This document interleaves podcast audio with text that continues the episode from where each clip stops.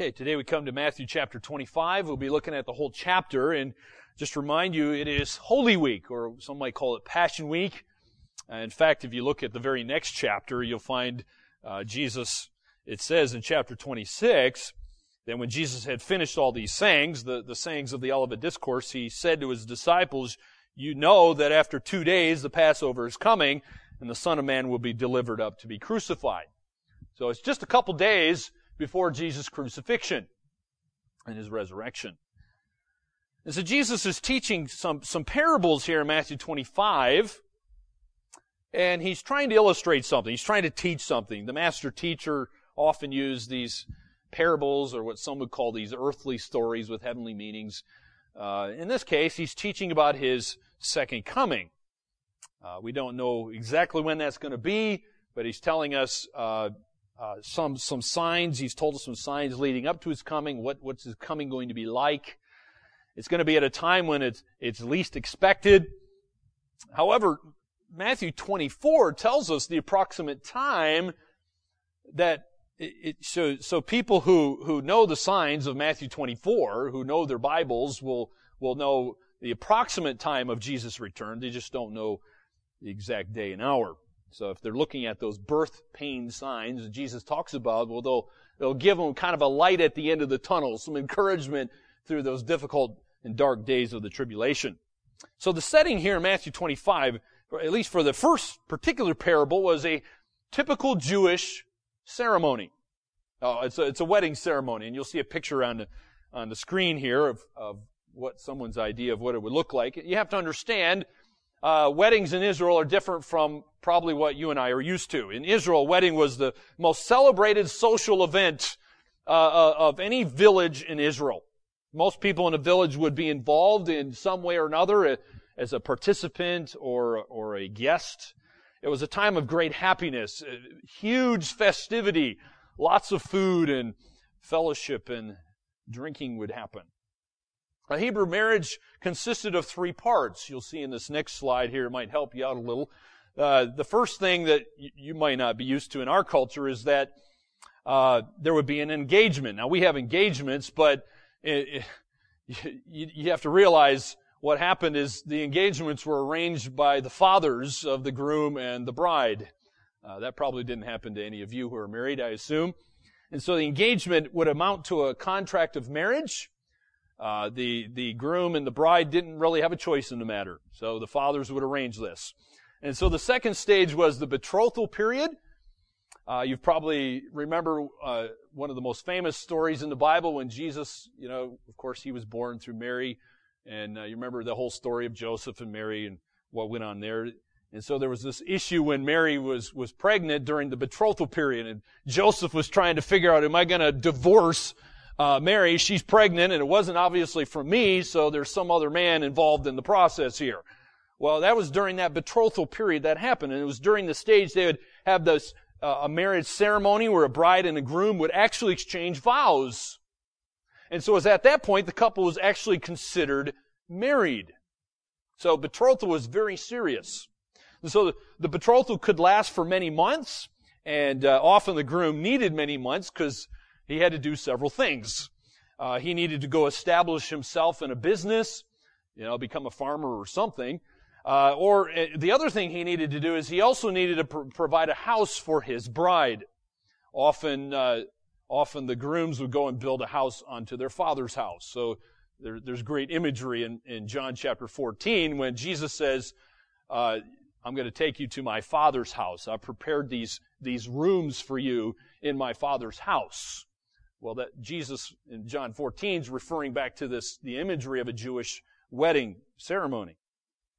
And, then it was at the end of the betrothal period that the wedding feast would be held. And you'll see a, uh, that's kind of what it would look like probably, as far as I know. And so, uh, they, again, there were, these things could go on and on for, for, for weeks, depending on how wealthy the father was.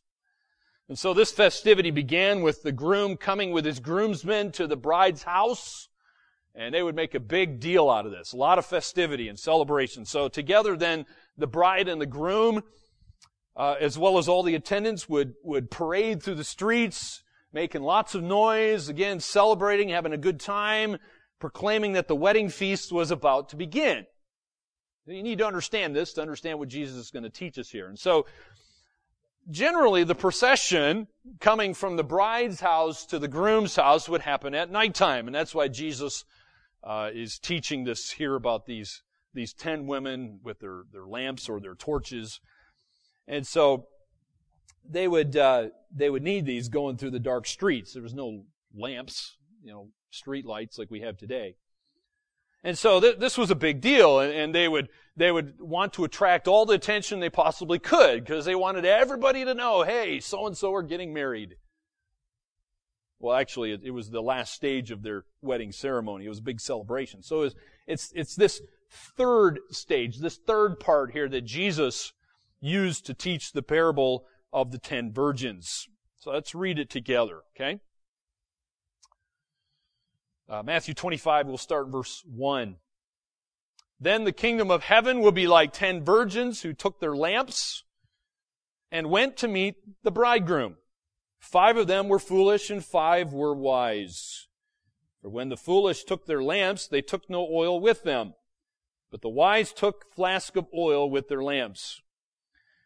As the bridegroom was delayed, they all became drowsy and slept. But at midnight there was a cry, here is the bridegroom. Come out to meet him. And then all of those virgins rose and trimmed their lamps. And the foolish said to the wise, Give us some of your oil, for our lamps are going out. But the wise answered, saying, Since there will not be enough for us and for you, go rather to the dealers and buy for yourselves. And while they were going to buy, the bridegroom came. And those who were ready went in with him to the marriage feast, and the door was shut. Afterward, the other virgins came also, saying, Lord, Lord, open to us.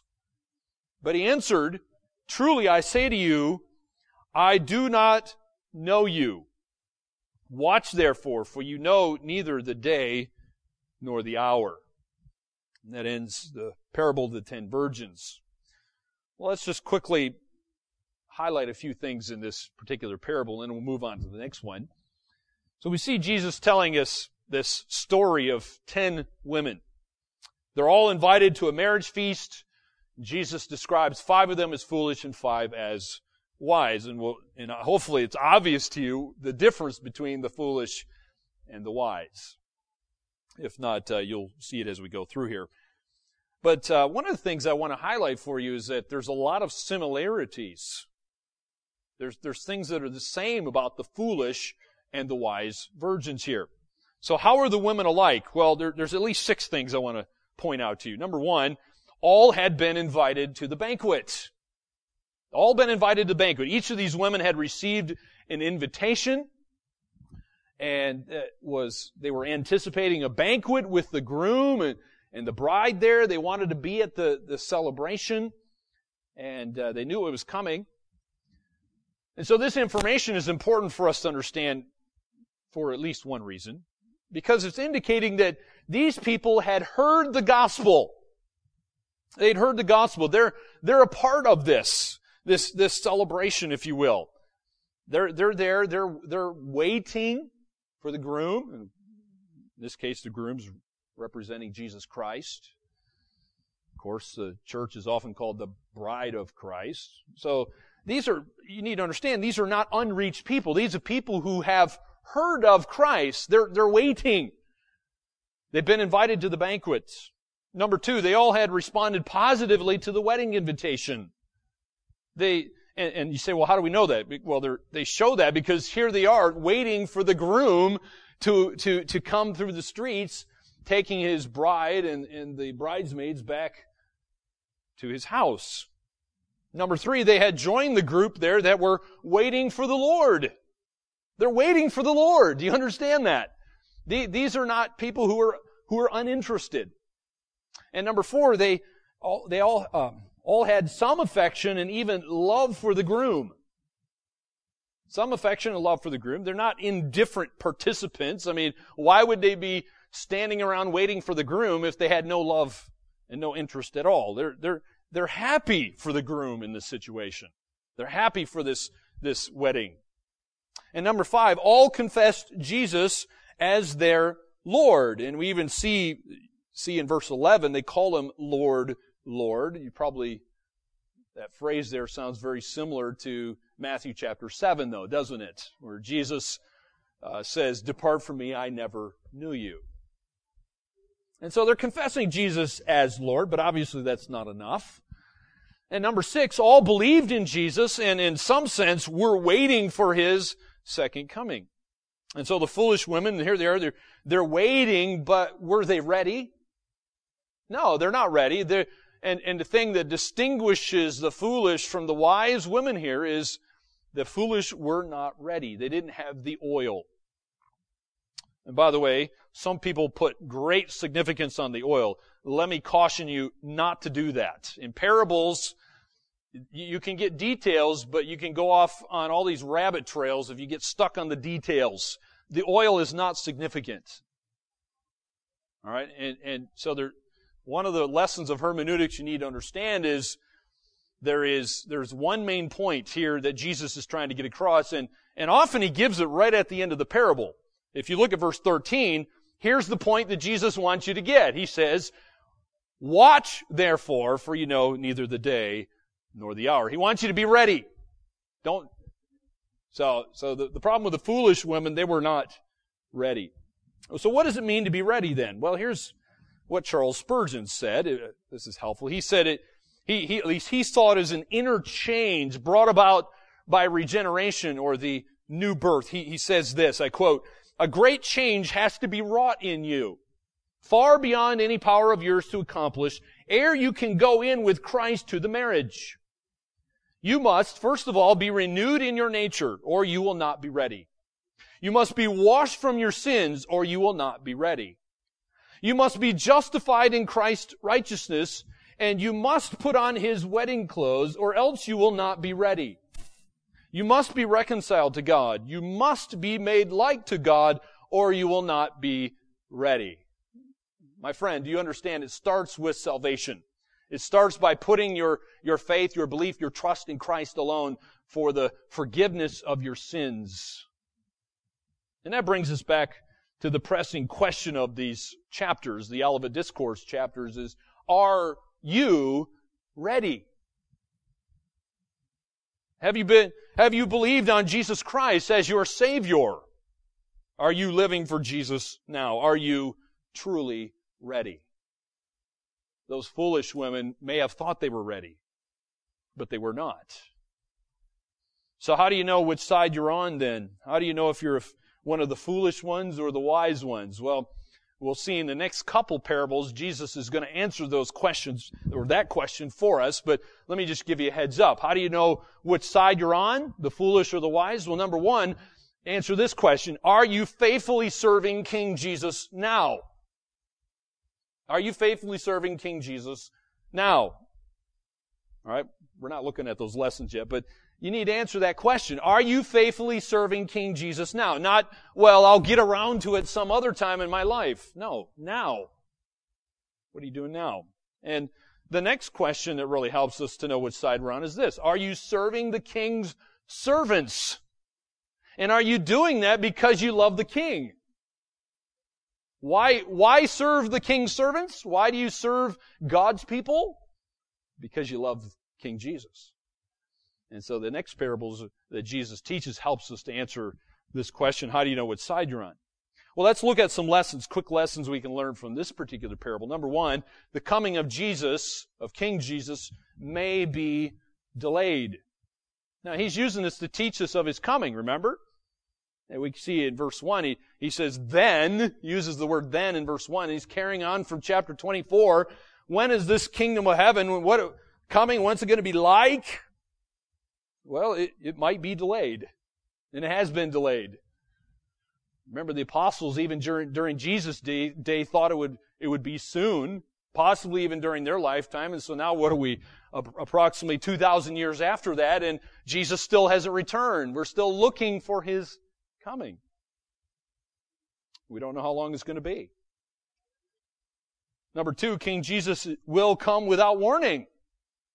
He often described it like coming like a thief in the night.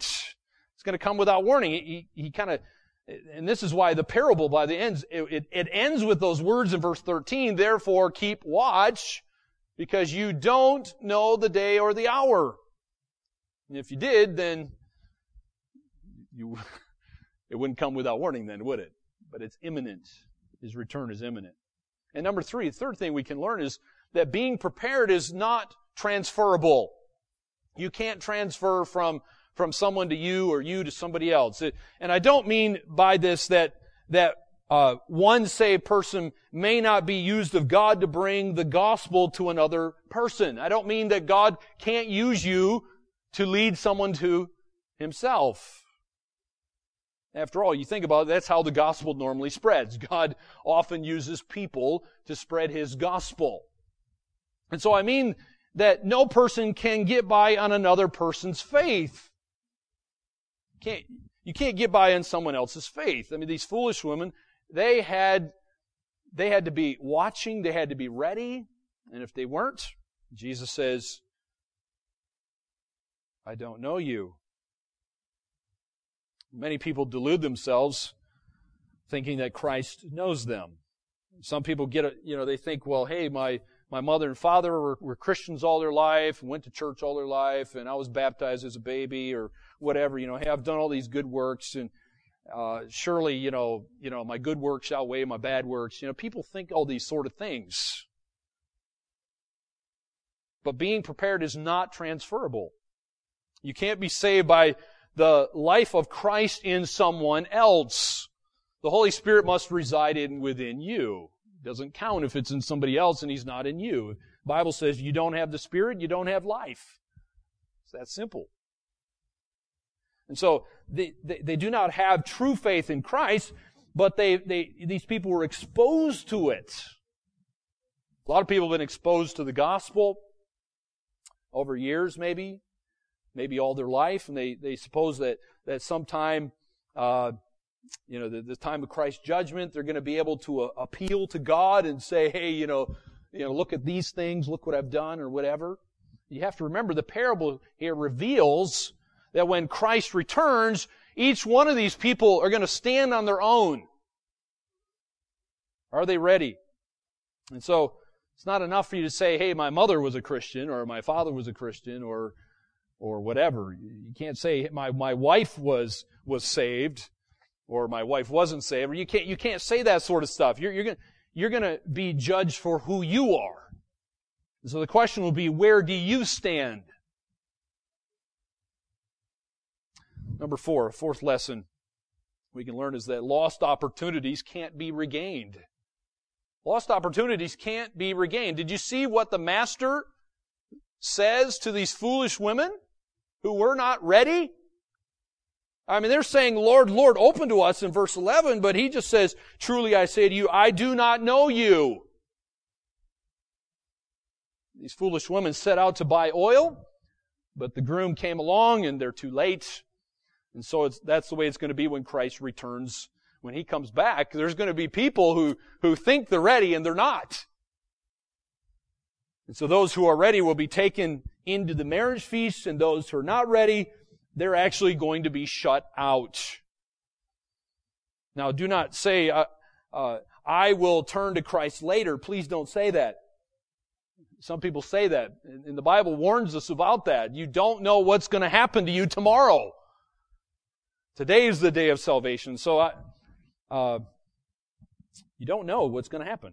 Today might be the last time you actually hear the gospel. That's just, and you need to warn people of that if you're a believer. And so the only wise thing then is to come to Jesus now, isn't it? While there is today. The Bible says in 2 Corinthians 6, now is the time of God's favor. Now is the day of salvation. And so it's important to understand that lost opportunities can't be regained. Once you're dead, there's, there is no other opportunity. Well, Jesus goes on to uh, help help us understand about his coming by looking at the parable of the talents next in, in verse 14. So let's read, excuse me, the parable of the talents starting in verse 14. For it, for it, you say, well, what's the it? He's, remember, he's talking about the kingdom of heaven, talking about his return, what's going to happen after that. That's going to be like a man going on a journey who called his servants and entrusted to them his property. For one, he gave five talents, to another two, to another one, to each according to his ability. And then he went away. He who had received the five talents went at once and traded with them, and he made five talents more. So also he who had the two talents made two talents more. But he who had received the one talent went and dug in the ground and hid his master's money. Now after a long time the master of those servants came and settled accounts with them. And he who had received the five talents came forward bringing five talents more saying, Master, you delivered to me five talents. Here, I have made five talents more. His master said to him, Well done, good and faithful servant. You have been faithful over a little, I will set you over much. Enter into the joy of your master. And he, he also who had the two talents came forward saying, Master, you delivered to me two talents. Here I have made two talents more. His master said to him, Well done, good and faithful servant. You have been faithful over a little. I will set you over much. Enter into the joy of your master. He also who had received the one talent came forward saying, Master, I knew you to be a hard man, reaping where you did not sow and gathering where you scattered no seed. So I was afraid and I went and hid your talent in the ground. Here you have what is yours. But his, man, his master answered him, You wicked and slothful servant. You knew that I reap where I have not sown and gather where I scattered no seed. Then you ought to have invested my money with the bankers, and at my coming I should have received what was my own with interest. So take the talent from him and give it to him who has the ten talents. For to everyone who has will more be given, and he will have an abundance. But from the one who has not, even what he has will be taken away, and cast the worthless servant into the outer darkness. In that place there will be weeping and gnashing of teeth. So that's the parable of the talents. So remember, Jesus is is teaching about his, his coming, what's it going to be like, and, and even after, what is, what's that going to be like, and how are people going to be rewarded, and so forth. What is he expecting when he comes back? To really help us to understand what Jesus is teaching here, we need to understand what a talent is. So that's my first question for you. What is a talent? Well, you have to understand this. This is really hard to to interpret. That uh, first of all, that in Palestine, a talent was not a coin. A lot of people think it, it was.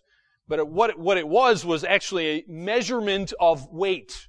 A talent was a measurement of weight. And so because, because coins could actually be made of several different things, such as copper or gold, silver, Jesus is not specifying here the kind of coinage in his story. That's not the point. We can get bogged down with details sometimes it's really impossible to calculate how valuable the talents were. Now, if you do some reading and studying on this, and maybe even if you have a study Bible, it might give you some opinions on this. Uh, it's it, it's it's sufficient to say this that these were large amounts. Okay, we do know that amount. Uh, a talent, if it was six thousand denarii, remember a denarii was was a day's wage for for uh, you know just a, a Roman soldier, for example then it would have taken approximately 20 years for the for a, a, just an average person to earn that much money. 20 years to earn this much money. Okay?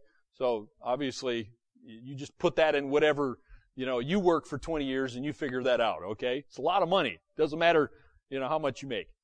And so the amount here is unimportant. And so, by the way, is the fact that the parable is about money. We can get bogged down with that too as well. Money is one thing that, that God entrusts to us that, that can often be misused. Now remember, money is not evil. The Bible says the love of money is a root to all kinds of evil. Okay? Money is not evil. It can be misused though. And so the, the same here you need to understand is true of many other gifts. So this could be applied with whatever gifts you're talking about. For example, here's what John Ryle, back in the 1800s, he says, he, I quote, anything whereby we may glorify God is a talent. Our gifts, our influence, our money, our knowledge, our health, our strength, our time, our senses, our reason, our intellect, our memory, our affections, all are talents. So don't, don't think too narrowly on how you could, could apply this particular parable. Alright, so the point of the story is that waiting for Christ's return and actually being ready are not passive matters here. They're not passive matters. In other words, uh, you need to be active. You need to do something with what God gives to you. He expects you to glorify Him through what He gives you. And so we gotta work, in other words. You, after all, Ephesians 2, 8 and 9 talks about we're saved by grace through faith in Christ alone, right? But you go down to verse 10, it says you're saved for good works to bring Him honor and glory. So we gotta work faithfully and ener- energetically now, by the way. Don't wait. Do it now. Well, the master's response in this parable is crucial. Did you notice the master responded the same way? In fact, I think it's the same words in our Bible. He says the same things to, to the guy who doubles his, both these guys double their monies, the first two guys, right? So if it was five talents or two, they both doubled it. And, and the master responds in the same way. Well done, good and faithful servant. But there is one guy who did nothing. Absolutely nothing. It's, it's, the master's response here is, is, is quite interesting. He condemns the, the one talent servant for a couple reasons. Did you notice? He condemns him for number one, for his wickedness and for being lazy. You say, uh, wickedness and laziness. Why? Why is that? Well, he's wicked because of what he actually accused his master of. Did, did you remember what he said of his master? He, he, he accuses him of being unjust.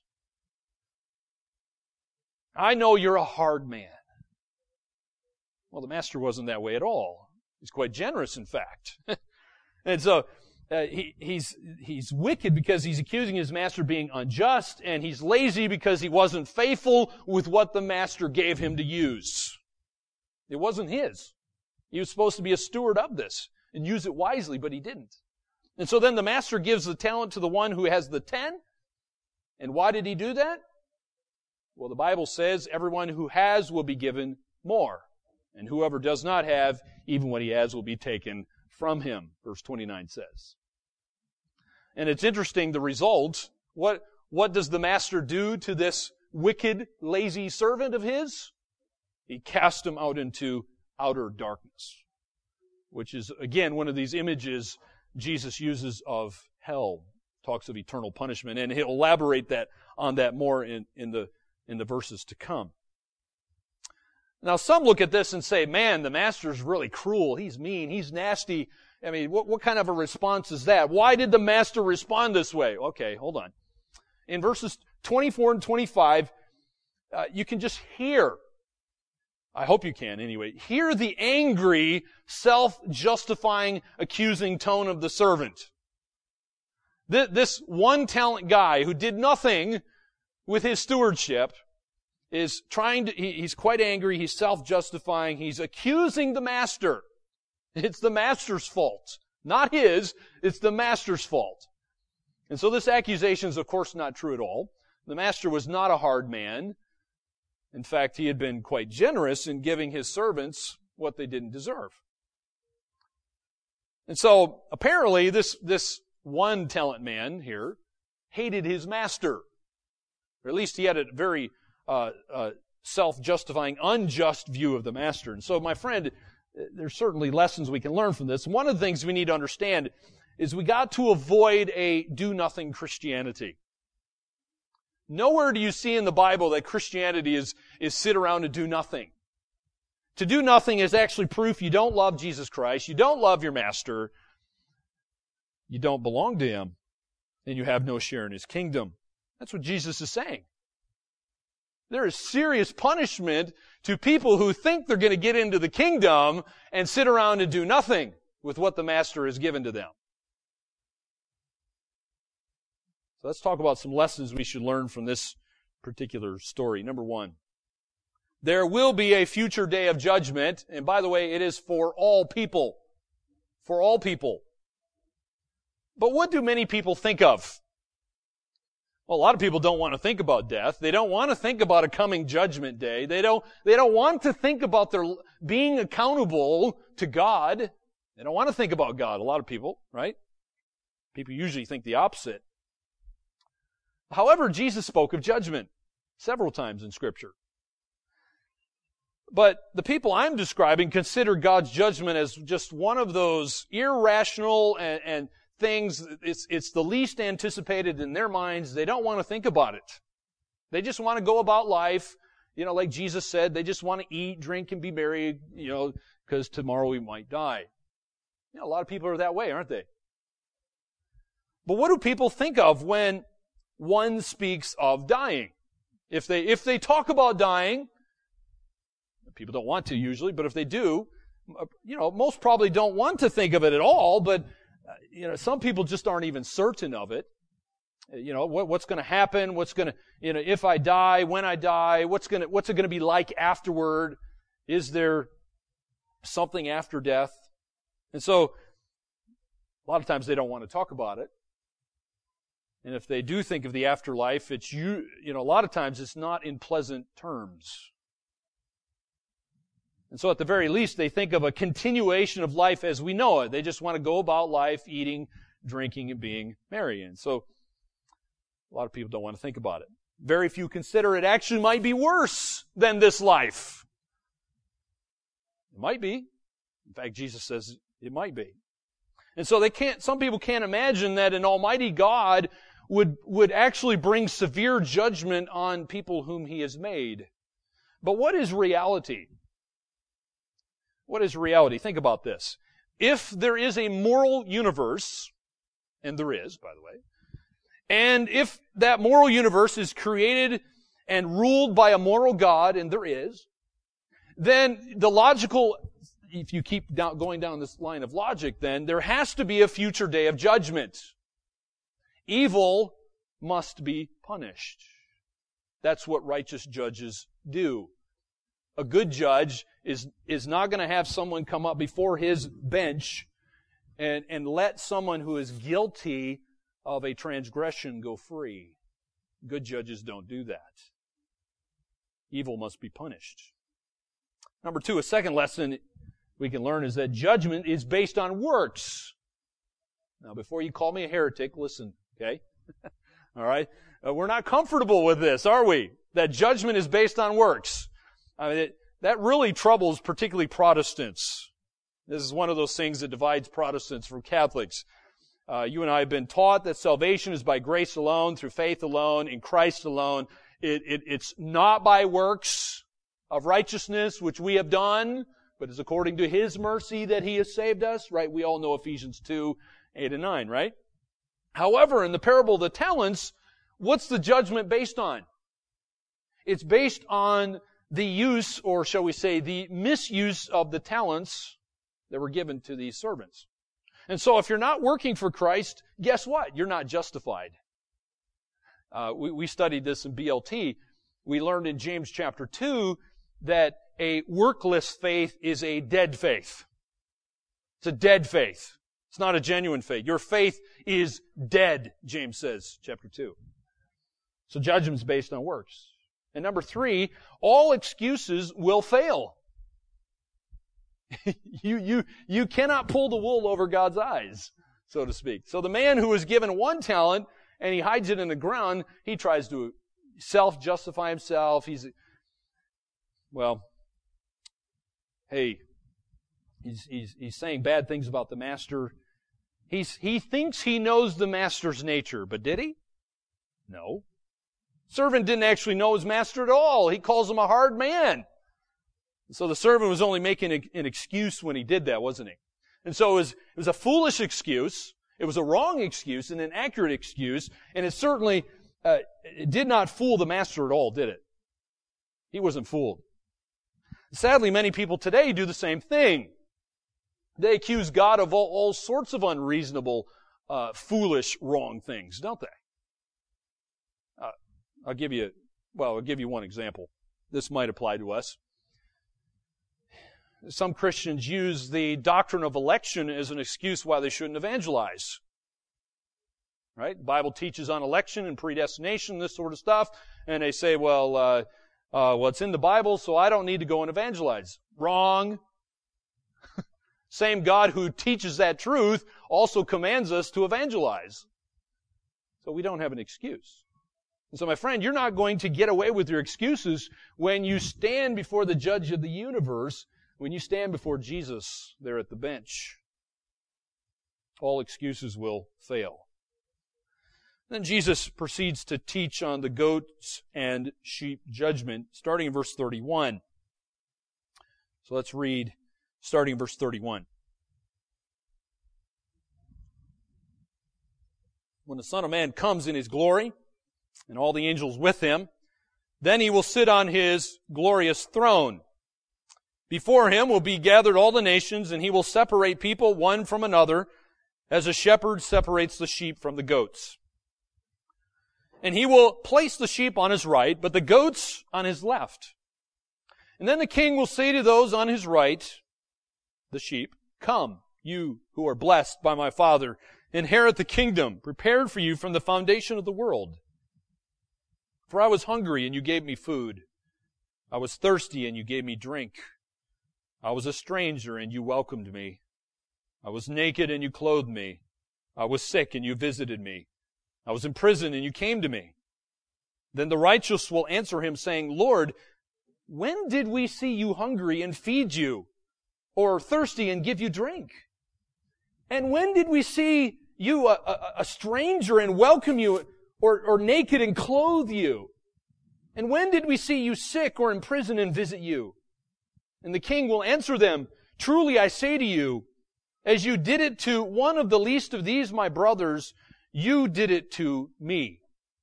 Then he will say to those on his left, the goats that is, on his left, Depart from me, you cursed, into the eternal fire prepared for the devil and his angels. For I was hungry and you gave me no food. I was thirsty and you gave me no drink. I was a stranger and you did not welcome me. Naked and you did not clothe me. Sick and in prison and you did not visit me. Then they also will answer saying, Lord, when did we see you hungry or thirsty or a stranger or naked or sick or in prison and did not minister to you? Then he will answer them saying, Truly I say to you, as you did not do it to one of the least of these, you did not do it to me. These will go away into eternal punishment, but the righteous into eternal life. That ends Jesus' Olivet Discourse. These are hard words, but may I remind you, these are Jesus' words. Let's quickly just make a few points in this story. Some call this a parable, but to me it doesn't really seem to be a parable because Jesus is actually talking about a judgment that's yet to come. So let's take a look at the setting, starting in verse 31. We see here that this judgment will take place when King Jesus returns. It's when he returns. You see that in verse 31. When the Son of Man. That's Jesus. Again, talking about his humanity and his deity, both natures, two natures in one person forever. And so when he comes in his glory, he's going to sit on his glorious throne. He's going to rule. He's going to bring judgment. He's going to do a separation here of the goats and the sheep. And so he's going to separate the unbelievers from the believers. That's what the goats and the sheep represent here. All throughout scripture, sheep represent his people. Hopefully, we don't need to talk too much about that. By the way, uh, I remember one time I went hunting on some farm here in the Waikato, and this particular farmer wanted the goats shot on his farm, and the, these goats were wandering around out with the sheep. And I got to tell you, when they're wandering around out with sheep, sometimes they're hard to find. You know, when a goat's in the bush all by himself, it's kind of obvious. They kind of stick out like a sore thumb. But they, they were just in amongst the sheep, and and I was, there was a couple times I was wandering around in the paddock and looking at these sheep and I'm like, That's not a sheep, that's a goat. it's right there amongst the sheep. And that's the, that's the way it is sometimes, even, even in this world. Jesus talked that way, didn't he? You know, sometimes unbelievers and believers can be amongst them other, themselves and they, you know, they kind of look like one another and kind of talk like one another, but they're not actually one another. That's the illustration Jesus is using here. But there was a different reward here, wasn't there? Very different reward uh, for for for the sheep or for these believers. Did you notice that the believers will be given an inheritance? Verse thirty-four. They'll be given an inheritance. Jesus says, uh, and, and he's the king, of course. He says, "Come, you who are blessed by my Father, inherit the kingdom prepared for you from the foundation of the world." What's the basis for that reward? Again, it's, it's, it's, the basis is whether or not they showed mercy to Jesus Christ. Now you might be asking the same question that, that was being asked here. Well, what? Show mercy to Christ? Uh, Jesus isn't here. How can, how could I have done that? Well, Jesus gives this, this list. By the way, the list is not exhaustive. It's not an exhaustive list. It just gives you a few ideas of how you could minister to Jesus Christ. All the points speak of various works of compassion or mercy to hurting people. Who are these hurting people? Well, I can tell you there's, this has been uh, misinterpreted many times by, by well-meaning people, sincere people, to say that we need to have all these mercy ministries to unsaved people all around the world. And so we got to go and we got to do all these various things, spend, you know, millions and millions of dollars for these unsaved people, you know, helping them, you know, build wells and so forth. And I'm not saying that's a bad thing, but you can't use this passage to prove that. Because the ones that Jesus is talking about here, these, these brothers and sisters are clearly believers. Over and over in scripture again, the brothers and sisters are referring to believers. That's who Jesus is talking about here. And so you show mercy to Christ by showing love and compassion and mercy to hurting Christians. How might you do that? Well, you look after hunger and thirst needs. You come across a fellow Christian who's, who is hungering and thirsting, meet the need. And when you do, Jesus says you're meeting his needs. You're looking after him. You can, you can look, um, another one mentioned there is showing hospitality to strangers. You ever have a Christian stranger come wandering into town or you ever meet some Christian stranger somewhere else? Meet their needs. Jesus says when you do that, you're, you're doing it unto Him. Providing clothing for Christians, visiting and caring for, for sick Christians, visiting Christians who maybe have been imprisoned for their faith. By the way, the, that's what it's talking about here. We're talking about Christians who have been in prison for their faith, for good reasons, for the gospel's sake, for Christ's sake. Those kind of Christians need to be visited. It's not an exhaustive list, but Jesus is saying when you do that to another Christian, you're showing the reality of a genuine faith and you are doing it as unto Christ himself. But people who don't have a serious judgment and show that they're actually unbelievers. That's the goats. And there is great punishment for these goats, for these unbelievers. We see in verse 41, the punishment is eternal hell. It's eternal hell. Verse 41 says, Then he will say, that's Jesus will say to those on his left, those goats, Depart from me, you cursed, into the eternal fire prepared for the devil and his angels. And the basis for that punishment is the exact opposite of what we just saw for the believers. Unbelievers are not concerned about meeting the needs of hurting Christians, are they? Well, not for the most part anyway. They refuse to show mercy to Christ because they refuse to to uh, care for Christians' needs. That's the point of verse 45.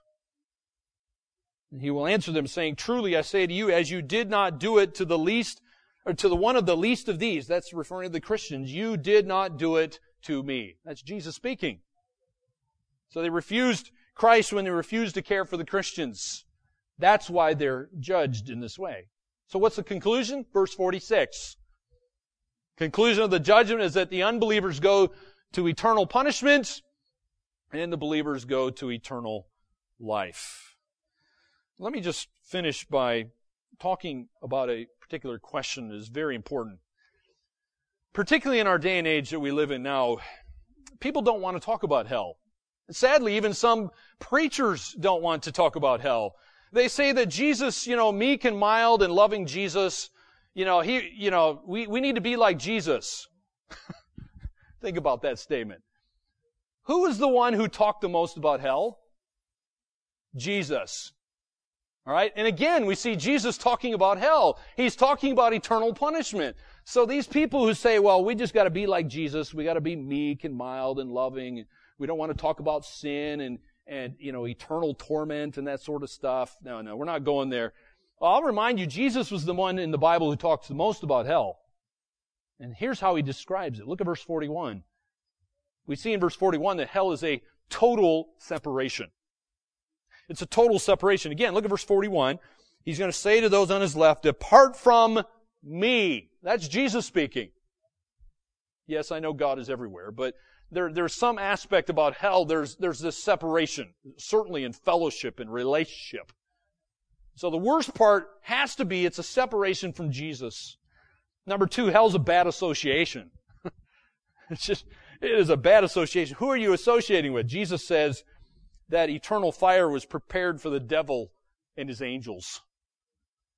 Right? That is a bad association. It was prepared for the devil and his angels. Now some people think of hell as, as one of these places. In fact, you'll see comic strips about this, right? You know, people thrown into hell and the devil and the demons are down there torturing these, these poor people who are thrown into hell, right? You, you've seen those kind of pictures? That is not the way Jesus describes it.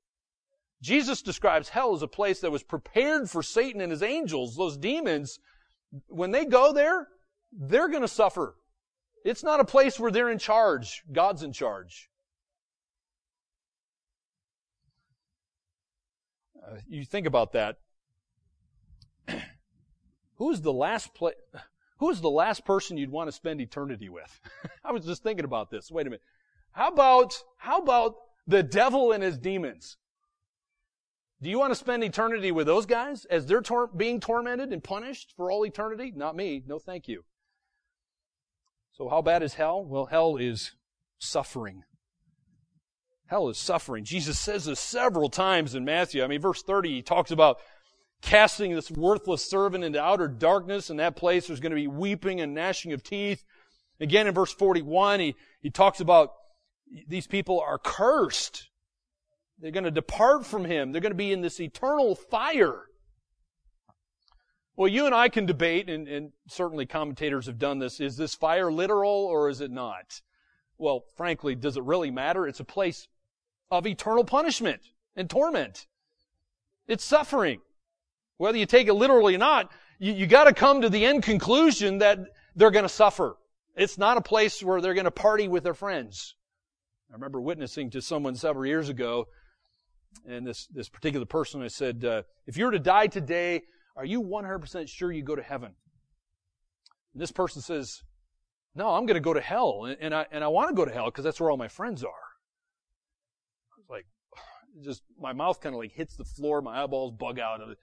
What kind of a response is that? That is horrible to hear coming from the lips of a person. And then you try to explain what Jesus says. Hell is not a place where you get to party with your friends. It's total darkness. And that's the next point. Hell is darkness. Jesus describes it as outer darkness. There, there's no light at all. These people who go to hell will be shut off from all sight of other people. They'll be shut off from all sight of everything, even sight of themselves. There's not going to be partying going on in hell with friends. And last of all, hell is eternal. Jesus says so in verse 46. These people are going to go away into an eternal punishment. in other words, it's going to last forever and ever. And so, my friend, the only way you can avoid hell is you have to put your trust, your faith, your belief in Jesus Christ alone. Well, allow me to kind of wrap up the Olivet discourse by using an illustration from history. It's quite appropriate, I think. I, you probably know I like history, and, and uh, this is a very interesting, uh, applicable story. Back in 1941, there was a surprise attack, and the surprise was complete. You'll see some, some airplanes on the screen here. These attacking airplanes came in two waves. They were Japanese airplanes. You'll see in this, this next uh, little diagram here, the, the Japanese airplanes came flying in from the north. They were flying over one of the islands of Hawaii. The first uh, wave hit its target at 5, or sorry, 7.53 in the morning. It was on a Sunday morning when, when the some of these guys were still sleeping in their, in their bunks. The second wave of planes hit at 8.55 in the morning. You'll see a picture of Pearl Harbor here. They, they, they already knew where all the ships were in Pearl Harbor. This was the United States Pacific Fleet. And you'll see Battleship Row there on both island, uh, sides of that little island. There, there were at least eight battleships kind of the core of the United States Pacific Fleet. They wanted to take out those battleships. They also wanted to take out the aircraft carriers. But by God's sovereign grace, you know what? The aircraft carriers were out at sea on maneuvers. God had providentially hindered the aircraft carriers from being sunk. And so these two waves just came coming, coming, and coming and destroyed. There was a couple uh, air bases. They took the air bases out all the airplanes were destroyed and they, they wanted to take out the, the boats and the ships. And so after two hours, it was over. And the carriers that launched the planes off the coast of Hawaii were now headed back to Japan. Uh, you'll see the, the planes, uh, sorry, go back. Uh, you'll see, you'll see, there, these are actual photos, by the way, that were taken in 1941 there. And so behind the, there was just chaos that was left. In fact, over 2,000 men died, 2,403 if I got my statistics right. Most of those were on the USS Arizona, which was a battleship. Uh, I think that's, that might be the battleship there, but there was 188 planes that were destroyed. You'll see them sitting on the runway in that photo there. And they also crippled the United States Pacific Fleet, which included, there were eight damaged or destroyed battleships. And you'll see, uh, there's one of them in the, at least one there in the photo. And some people have asked since then, and, and certainly during that time, how did this tragedy happen? President Roosevelt said that December 7, 1941 would be a day that would live in infamy. And it has been for many United States citizens ever since then. But here's how it happened. The first Japanese attack, which was about 183 planes, took off from the aircraft carrier. They were 230 miles north of the island of Oahu. Again, you'll see pictures of the Japanese planes on the aircraft carriers there. Ironically, it's quite ironic that about seven o'clock in the morning, there were two army operators who who had uh, very, uh, shall we say, uh, a very old uh, radar system, and they actually picked up approaching Japanese fighters on the radar, and so they contacted their uh, their their officer in charge of them, and the officer actually disregarded their, their sights that they had seen on the radar. And, and, and he did that because he thought these were U.S. bombers that were flying into Hawaii from the mainland of the United States. And so the first Japanese bomb, by the way, because the warnings went unheeded, 53 minutes later, the first Japanese bomb fell on Pearl Harbor. No one was prepared for what occurred. You'll see, you'll see the pictures of some of the aftermath here of some of the ships that just were destroyed. And you probably know nobody seemed to be prepared for what had occurred. Nobody seemed to be prepared. They weren't ready. And so the rest is history. At Pearl Harbor, the United States learned a very valuable lesson. And here's the lesson. You'll see uh, the next the photo there. The, this is the USS Arizona. Most of the guys were, were still in the ship most of the guys died still in the ship as, as a, uh, a bomb came flying through the stack of the ship and just killed them. They learned a valuable lesson that the consequences for not being ready for an enemy attack are devastating. The sad thing is there, remember, there were actually signs, there were warnings that an attack was coming, but those signs and warnings went unheeded. And had the United States military actually done something and showed themselves to be ready for this attack, despite the fact that it happened on a Sunday morning, if they were ready, the losses would have been far less. So the element of watchful waiting applies here to the return of King Jesus And so for the believer, being ready for King, uh, the King's return involves more than, than, hey, don't just be caught off, you know, sleeping on duty, so to speak. It's more than not being caught by surprise. Watchful waiting, being ready for the return of King Jesus involves living a life in faithful obedience to God now. It's, it means investing our resources in the kingdom of God now. And so, my friend, Jesus is going to return soon. He said he would. The Bible says, Jesus says, those who are found faithful to God will be rewarded. If not, you will be punished. So again, I ask you the overarching question that Jesus wants us to walk away with. Are you ready?